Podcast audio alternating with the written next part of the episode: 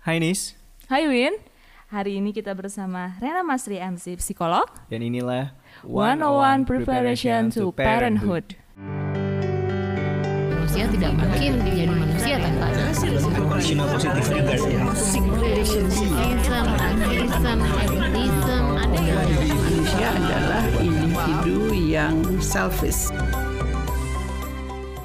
Aksara Podcast. Oke, halo Nis. Halo Win. Apa kabar? Alhamdulillah baik. Baik dong. Akhirnya ketemu lagi ya. Iya, setelah sekian lama berapa episode aku vakum, muncul lagi hari ini. Emang cadangan ya. Tapi hari ini aku host utamanya loh. Canggih. Oke, kalau sebelumnya mungkin kita bicara, mungkin kalau yang bareng Nisa itu kita bicara tentang relasi ya. Betul. Khususnya toxic relationship. Betul, waktu itu ya. Kayaknya kita akan bicara tentang relasi lagi. Oh, relasi lagi? Yeah. Kenapa relasi terus ya? Tapi relasi yang lebih spesifik. Oke. Kali ini mungkin kita akan bahas lebih spesifik dibandingkan yang sebelumnya gitu ya. Kalau misalnya kamu masih inget ya, beberapa waktu lalu kita netizen sempat dihebohkan dengan videonya Raisa ngasihin respek Hamis Daud. Jadi hari kita akan ngomongin Raisa sebenarnya sih enggak. Kita mau ngomongin sesuatu yang spesifik, kaitannya adalah dengan Raisa, dengan fenomena menjadi orang tua itu. Menjadi orang tua itu. Oke. Dan hari ini enggak akan berdua doang nih. Ya, karena enggak ada. Karena enggak akan ngerti mau bahas apa ya. Sekarang di samping saya udah ada yang 11 12 sama Raisa. Oh. Udah punya anak tapi. Kali kalian sekarang. Oke, dan inilah Mbak Rena. Halo Mbak. Halo. Apa kabar Mbak? Baik, alhamdulillah. Gimana kabarnya? Alhamdulillah, bingung nih Mbak. Fisik baik, mental gini-gini aja. Ya, mau mempersiapkan punya anak juga kan. Gimana ya? Mempersiapkan punya pasangan dulu aja. Aduh. Betul juga sih. Nah, jadi Mbak Rena ini adalah seorang psikolog klinis ya Mbak, yang fokus di bidang relasi, khususnya masalah family. Iya. Ya, dan hari ini kita akan lebih banyak berbincang-bincang mengenai masalah apa sih yang perlu disiapkan untuk menjadi seorang orang tua. Orang tua. Gitu.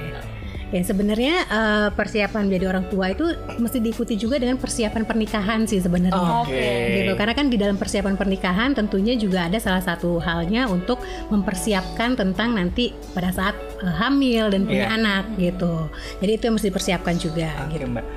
Tadi membicarakan tentang kehamilan. Kita mungkin sebelum jadi orang tua mungkin hal yang pertama terjadi adalah kehamilan kan ya Mbak. Sebenarnya itu kan merupakan fase pertama nih. Nah, betul. Perubahan-perubahan apa aja sih yang sebenarnya terjadi?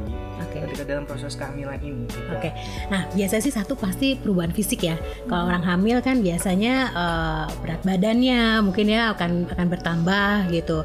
Terus perubahan-perubahan fisik lainnya kayak kulit gitu. Itu juga kan nanti akan meregang, mungkin ada stretch mark dan segala macam. Itu pasti berubah. Dan untuk sebagian perempuan memang itu mungkin akan menjadi masalah gitu. Maksudnya, aduh berat badan gue naik nih gitu. Aduh kenapa ya kulit gue begini gitu. Itu seperti itu gitu. Itu jadi masalah. Nah, itulah perlunya persiapan untuk memasuki masa-masa kehamilan gitu. Perubahan fisik, selain perubahan fisik tentunya perubahan hormon.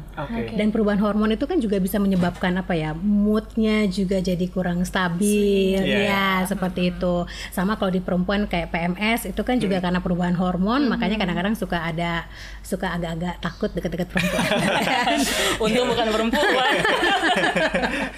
Gitu. Nah, terus perubahan kebiasaan dan pola atau gaya hidup ya. Jadi kayak misalnya pada saat sebelum hamil misalnya seorang perempuan itu sering bergadang pulang malam gitu, atau mungkin merokok atau makan sering junk food dan segala macam. Nah, pada saat mereka hamil itu kan ada perubahan. Gitu, ada perubahan. Jadi mereka mesti lebih memperhatikan kesehatan, makan asupan makanannya gitu ya. Terus ya tidur malam juga kan sekarang juga pas ada hamil mungkin harus dikurangi gitu, karena biasanya kan orang hamil juga cepat lelah ya, cepat letih gitu, apalagi udah hamil-hamil trimester akhir gitu.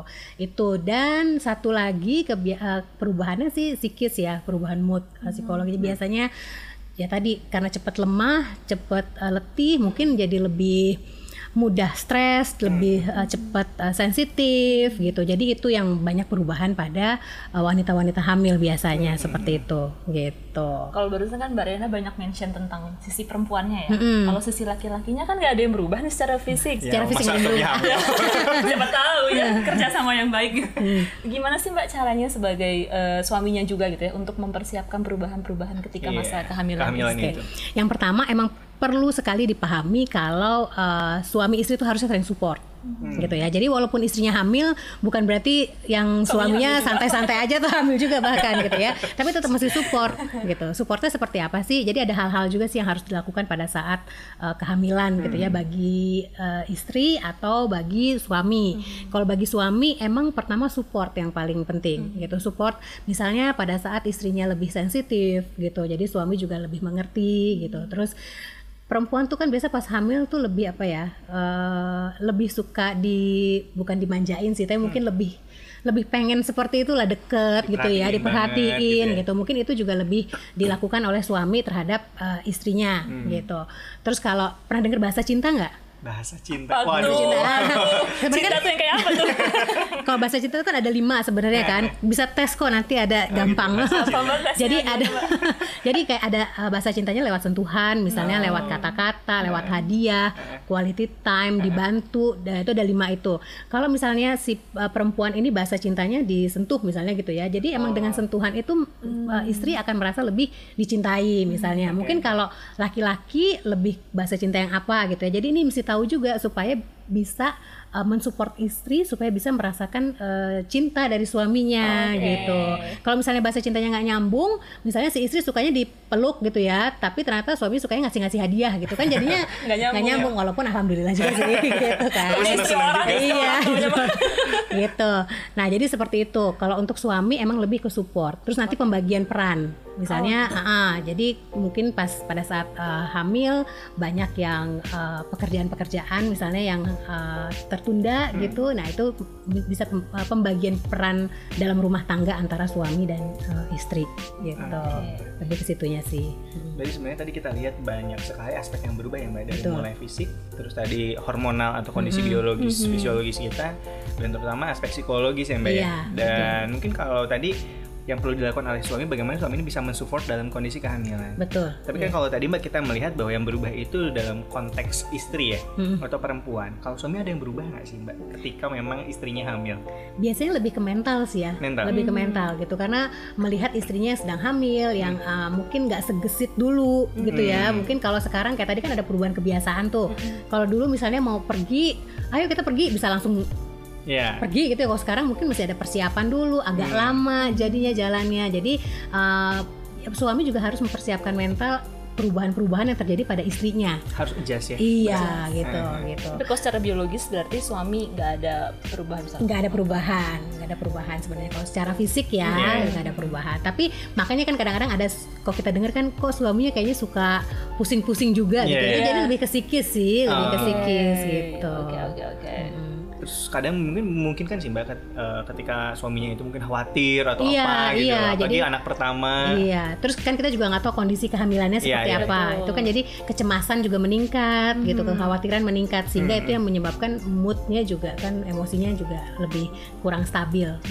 Hal yang paling mungkin Mbak terjadi ketika memang perubahan-perubahan itu muncul apa? Ya moodnya itu sih ya, moodnya gitu. Moodnya jadi nggak stabil jadinya. Misalnya cepat marah, cepat sedih. Dan itu gitu. Ini bisa menjadi potensi konflik. Iya betul sekali.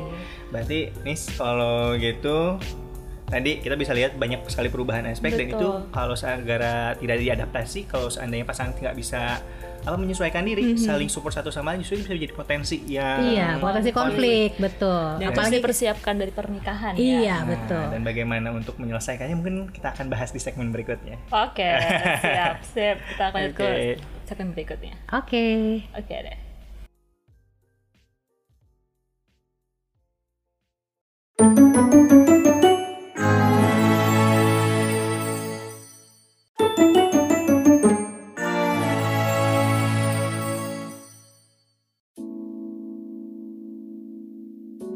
Oke Mbak, sebelumnya kan kita udah membahas nih apa aja yang terjadi, perubahan-perubahan yang terjadi dan kemungkinan-kemungkinan yang terjadi ketika memang masa pertama kehamilan atau masa kehamilan. Sebenarnya apa sih Mbak yang harus dilakukan dalam menghadapi perubahan-perubahan tersebut?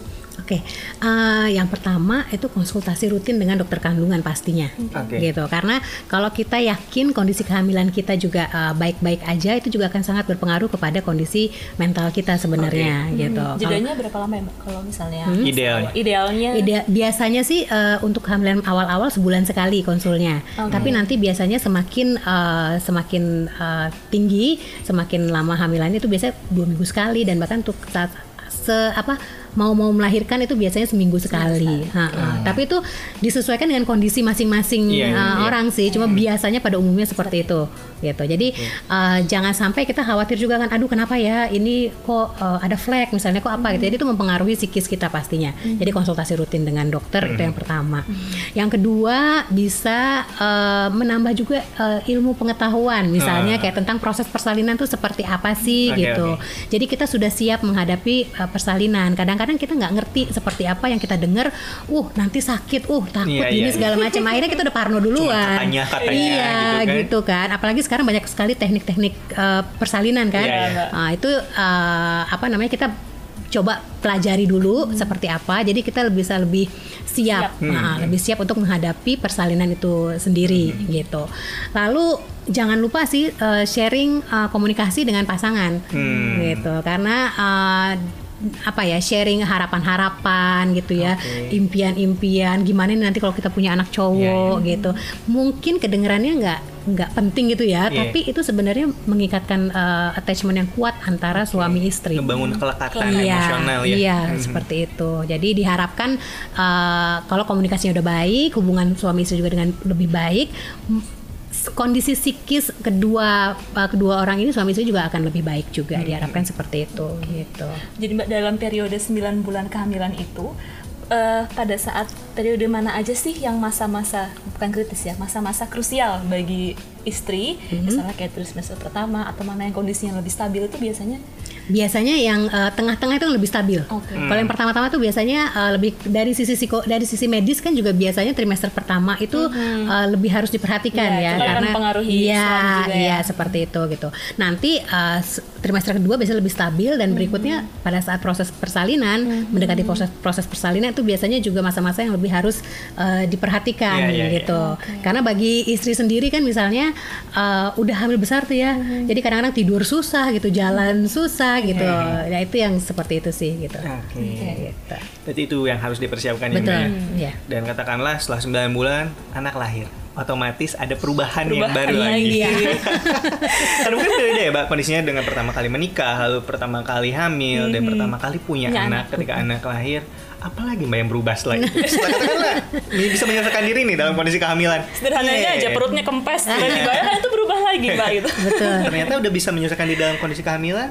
Anak lahir ada kondisi baru lagi. Yang pertama pasti perubahan peran. Yang tadinya mungkin hanya sepasang suami istri gitu kan sekarang udah menjadi seorang ayah, sudah menjadi seorang ibu gitu ya.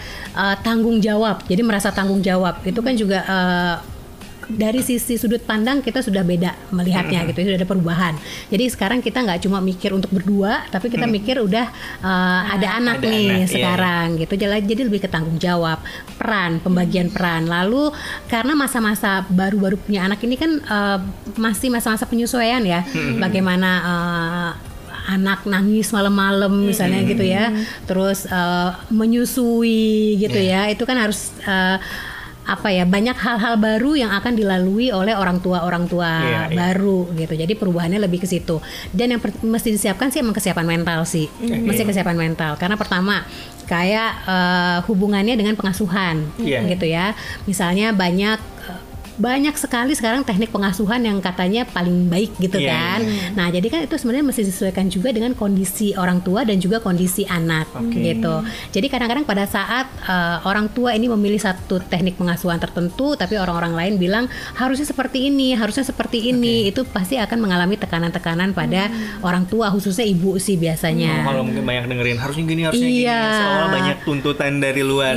Betul, tekanan-tekanan dari eksternal gitu loh. Kayak misalnya kok anaknya kurus sih, kok nggak dikasih ASI sih, gitu. Komentar-komentar netizen. Iya, jadi emang bener-bener mesti siap gitu. Kalau emang ini keputusan berdua pasangan suami istri gitu ya, keputusan berdua ya harus siap dengan apapun omongan orang gitu. Jadi kita mempersiapkan juga itu sih gitu. Harus cuek sih sebenarnya.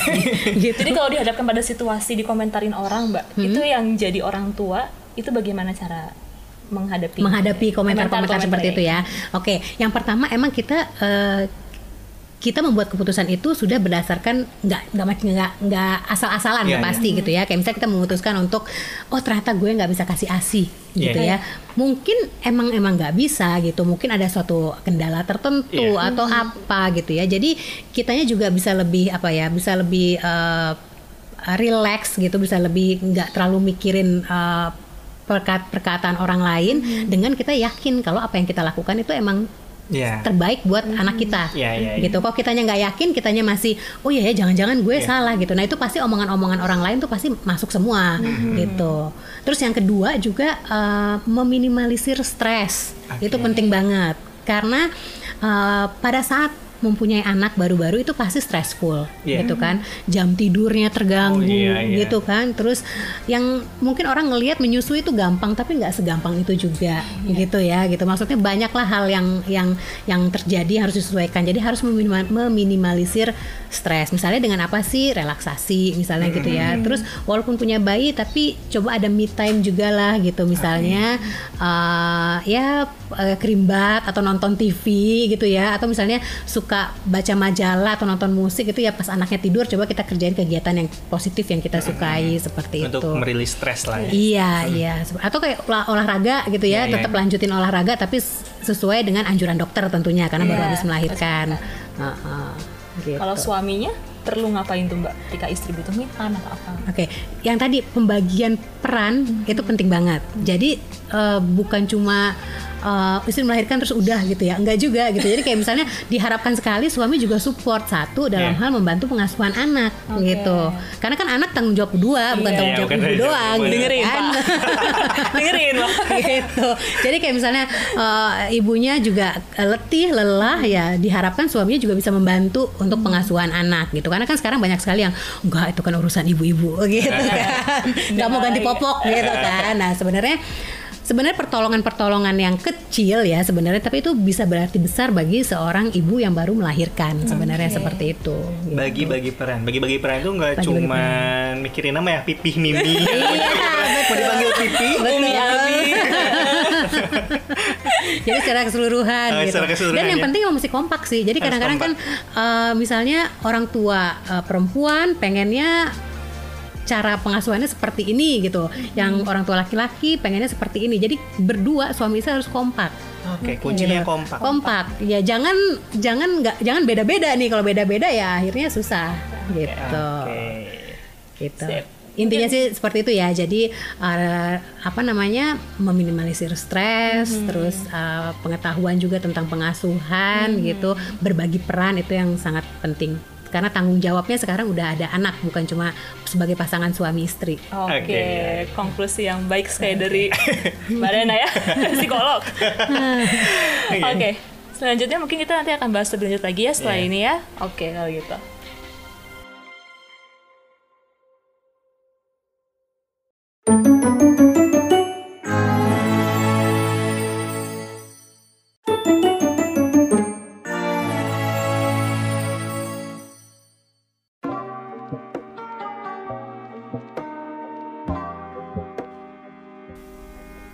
Oke Mbak, tadi kita udah membicarakan bahwa ternyata ketika anak itu lahir terjadi perubahan yang baru lagi dan perlu banyak menyesuaikan diri lagi ya orang tua. Dan tadi hal yang paling penting justru penekanannya adalah yang harus paling dipersiapkannya adalah persiapan mental ya. Iya. Karena tekanannya atau tuntutannya itu dari eksternal tadi, komentar-komentar orang atau apa gitu, dan juga kondisi lingkungan yang sangat baru itu gitu, anak baru gitu. Baru untuk anak pertama ya khususnya ya. Anak pertama. Itu pokoknya ada dari internalnya dan eksternalnya. Sehingga mental itu benar-benar harus dipersiapkan ya Mbak ya. Iya, benar-benar sekali.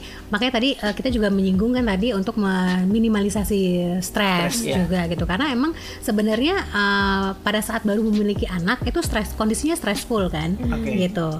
Yang kayak tadi tidur terganggu, makan terganggu gitu. Biasanya kita makan gampang, sekarang pas tengah-tengah makan anaknya nangis gitu misalnya ya gitu.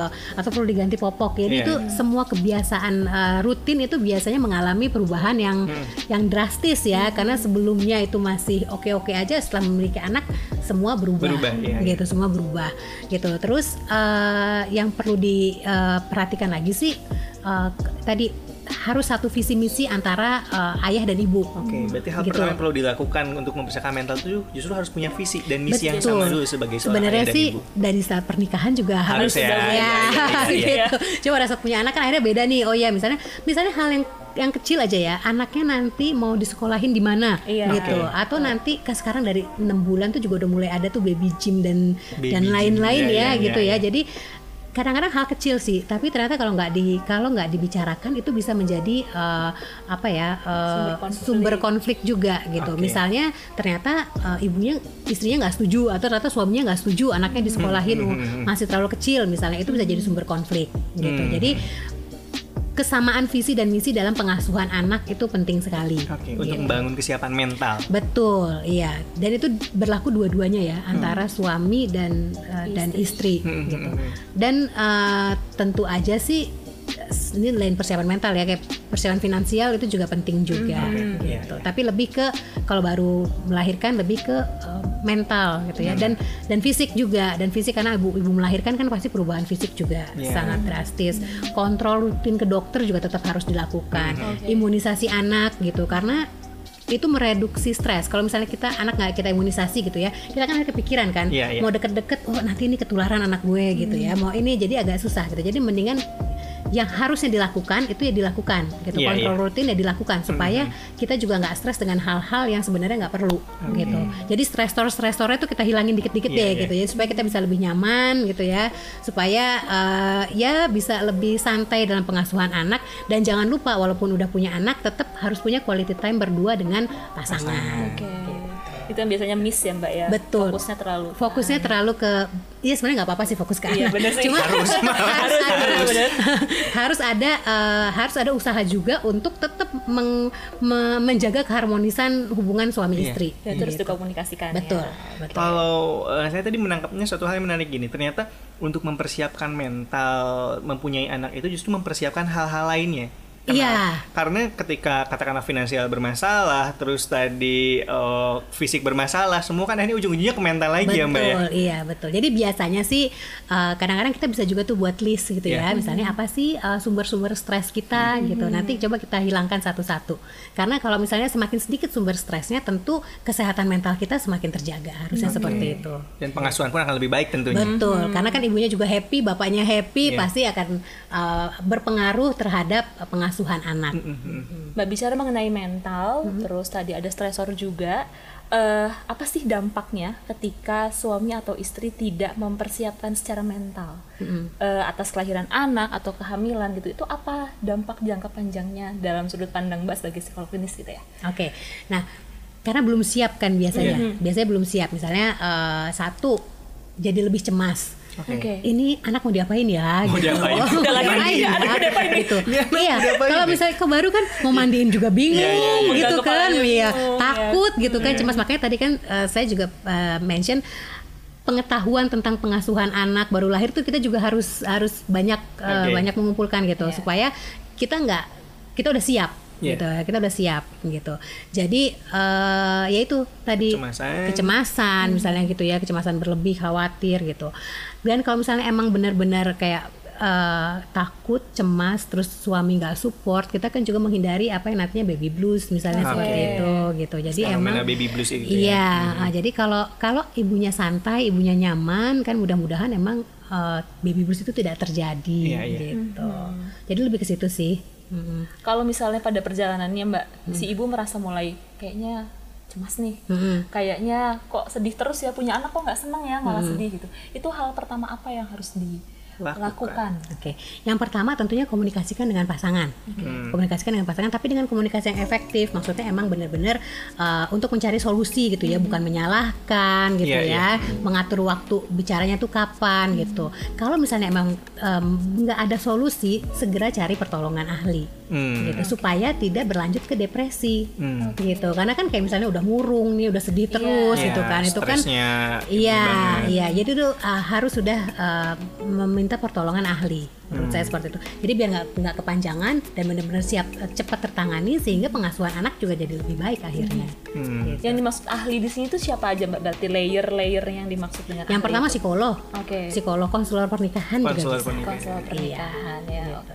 Kalau keluarga berarti perannya ketika itu apa Mbak? Kalau keluarga lebih ke support juga ya, lebih ke support gitu. Jadi kayak misalnya gimana sih membantu pengasuhan anak, support untuk bisa berbagi, bisa curhat gitu. Karena kan kadang-kadang kan kita juga pengen ya, aduh nih gimana sih, udah bener belum sih ini ngurus anak gitu ya. Jadi untuk supportnya seperti itu. Tapi kalau sudah merasa kesepian, kayaknya kok mood saya kok kayaknya sedih terus gitu ya, udah ke arah-arah tertekan gitu, stres, itu yang menurut saya harus segera cari psikolog atau konselor pernikahan, lebih ke psikolog sih, lebih ke psikolog gitu, supaya penanganannya juga tepat. Kalau misalnya kita cerita sama keluarga, takutnya kan penanganannya kurang tepat gitu ya, gitu. Jadi lebih mending lebih ahlinya langsung. Bertanya, kok jadi diam? Mungkin oh gitu, kebayang nanti terinsight sesuatu. Mungkin mau bayangin juga nanti gimana ya kalau langsung ingin merencanakan. Nah, ngomong-ngomong ingin merencanakan, di segmen berikutnya kita akan bicara bagaimana sih merencanakan untuk menjadi orang tua. Karena tadi kan kita bicara apa yang terjadi, apa yang terjadi gitu, apa yang harus dilakukan. Nah, buat yang belum menikah seperti Mbaknya udah menikah. Seperti ada di sini. Yang di sini udah menikah. Apa sih harus direncanakan sebenarnya, pas disiapin planningnya seperti apa, akan kita bahas lagi di segmen berikutnya ya. Oke.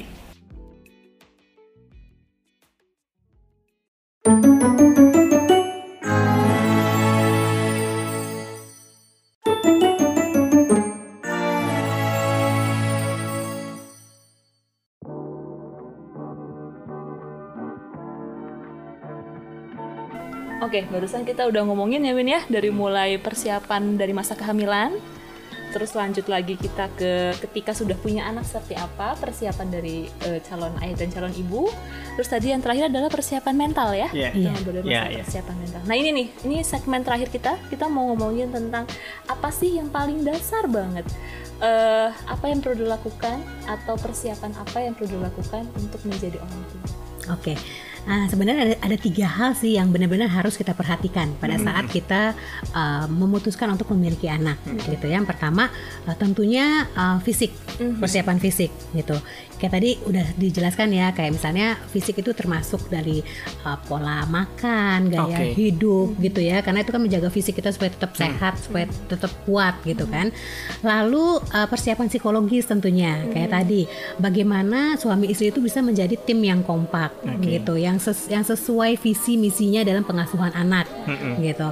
Terus bagaimana komunikasi efektif itu bisa dibangun antara suami dan istri supaya bisa saling terbuka, supaya bisa saling berbagi gitu. Jadi nggak ada masalah dipendem gitu, masalah ada sama anak dipendem gitu. Jadi gimana bisa saling terbuka. Dan yang terakhir juga persiapan finansial tentunya gitu, karena kayak mesti imunisasi ke dokter gitu ya, terus memilih dokter dan rumah sakit untuk melahirkan itu kan sangat berhubungan dengan finansial, nanti biaya pendidikan dan lain-lain gitu. Jadi 3 hal itu sih yang benar-benar harus dipersiapkan gitu.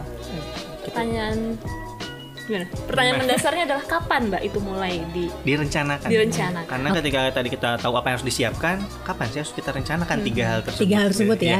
Oke, sebenarnya sih dari semenjak sebelum menikah sudah bisa dibicarakan, karena itu termasuk dalam persiapan pernikahan yang tadi gitu ya. Karena memiliki anak itu biasa salah satu tujuan pasangan untuk menikah, gitu kan. Jadi emang sebenarnya kalau bisa sudah dibicarakan semenjak mau menikah. Gitu, tapi paling enggak pada saat hamil atau memutuskan hamil itu sudah dipersiapkan gitu. Karena itu kan berhubungan terus tuh kayak persiapan mental gitu ya. Pada saat hamil itu kan sudah kita persiapkan, sudah kita. Nah, jadi seiring berjalan gitu loh, dengan sampai akhirnya punya anak gitu. Okay, kayak fisik juga kan kita udah persiapkan kan, yang tadinya misalnya sering bergadang, sering pulang malam gitu. Akhirnya kan udah berkurang gitu. Sudah lebih, pola hidupnya sudah lebih teratur gitu. Jadi emang itu sudah dipersiapkan dari awal sih sebenarnya. Bahkan sebelum menikah sekalipun. Terus kalau gitu. Idealnya Mbak merencanakan ini dengan pasangan, apakah katakanlah seminggu sebelum menikah atau sesudah menikah atau ketika 17 tahun sebelum menikah seperti remaja zaman sekarang. Zaman now ya. 17 tahun sebelum menikah, terus 2 tahun sebelum menikah putus gitu. Atau 2 bulan sebelum menikah putus gitu ya. Jadi sebenarnya sih emang kalau hubungan itu udah serius ya. Hubungan sudah serius dan emang sudah merencanakan pernikahan.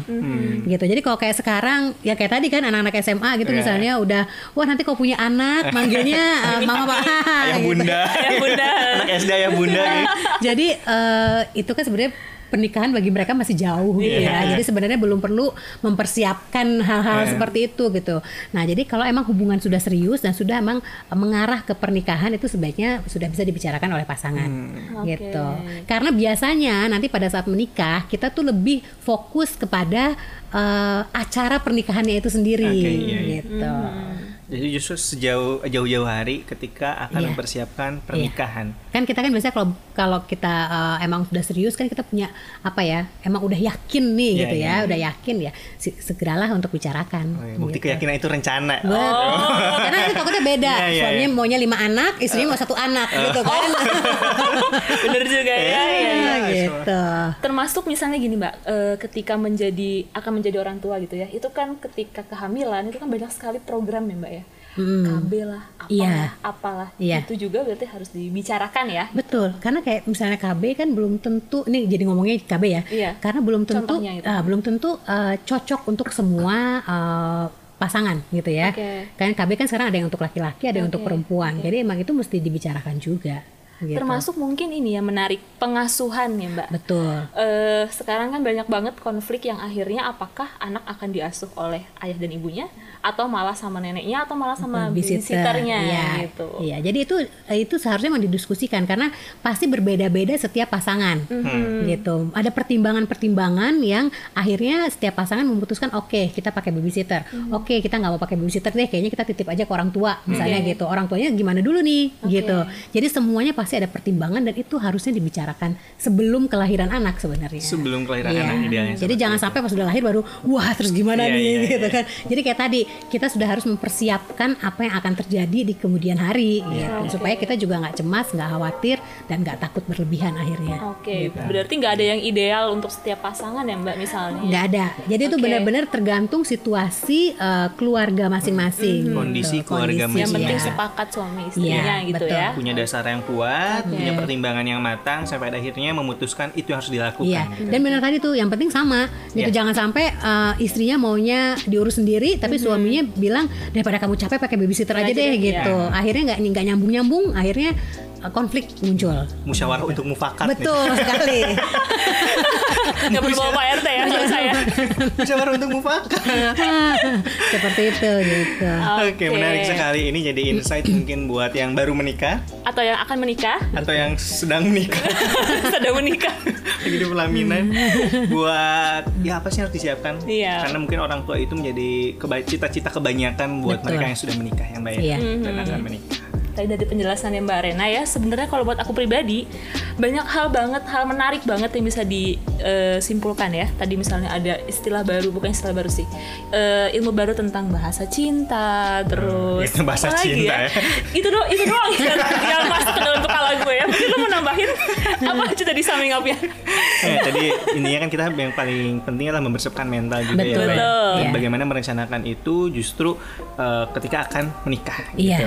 Mungkin Mbak Rena bisa simpulkan hasil pembicaraan kita hari ini. Oke, sebenarnya sih persiapan yang paling penting gitu ya, dalam memiliki anak itu yang 3 tadi itu sih, persiapan fisik, persiapan psikologis dan persiapan finansial. Jadi itu yang paling penting dan itu harus dibicarakan dengan pasangan karena banyak kan mungkin sekarang yang udah nggak usah diomongin deh, nanti juga jalan sendiri gitu ya. Nah, itu sebenarnya kurang tepat. Jadi lebih tepatnya coba dibahas bersama pasangan, dikomunikasikan sehingga emang udah tahu nih harapan-harapannya apa. gitu. Karena beda-beda ya harapan istri, harapan suami. Jadi kita udah benar-benar mengetahui harapan masing-masing, perasaan masing-masing, sehingga bisa lebih kompak ke depannya dan meminimalisir stres. Oke. Gitu. Menarik sekali pembahasannya. Jadi ada insight-insight baru. Stres ya, orang tuanya juga harus ini ya, nggak boleh stres ya. Iya, komunikasi paling penting. Ya, karena mungkin anak yang bahagia itu bermula dari orang tua yang bahagia juga ya, Mbak. Karena keluarga itu kan sebenarnya lingkungan pertama yang dikenal oleh anak gitu. Jadi bagaimana orang tua bahagia, relasinya bahagia, tentu akan berpengaruh terhadap pengasuhan anak. Gitu. Sama itu aja lah. Iya, kalau misalnya kita lagi kesel, kalau kita lagi marah-marah kan pasti kebawa juga kan biasanya kan gitu. Gitu. Oke, menarik sekali. Mudah-mudahan ini jadi insight buat siapapun yang mendengar ataupun melihat. Semoga untuk membangun keluarga yang bahagia itu harus bermula dari diri. Sakinah mawaddah warahmah ini mungkin ini ya. Jadi kayak jamaah. Harus bermula dari pribadi atau individu yang bahagia dulu. Pasangannya yang bahagia, ini di keluarga yang bahagia. Bahagia, betul. Oke, makasih banyak Mbak Rena. Sama-sama, terima kasih juga. Atas insight-nya, semoga kita selalu bahagia lah. Amin. Semoga dipertemukan lagi ya di segmen-segmen berikutnya. Oke, terima kasih Mbak. Terima kasih Mbak Rena. Sama-sama.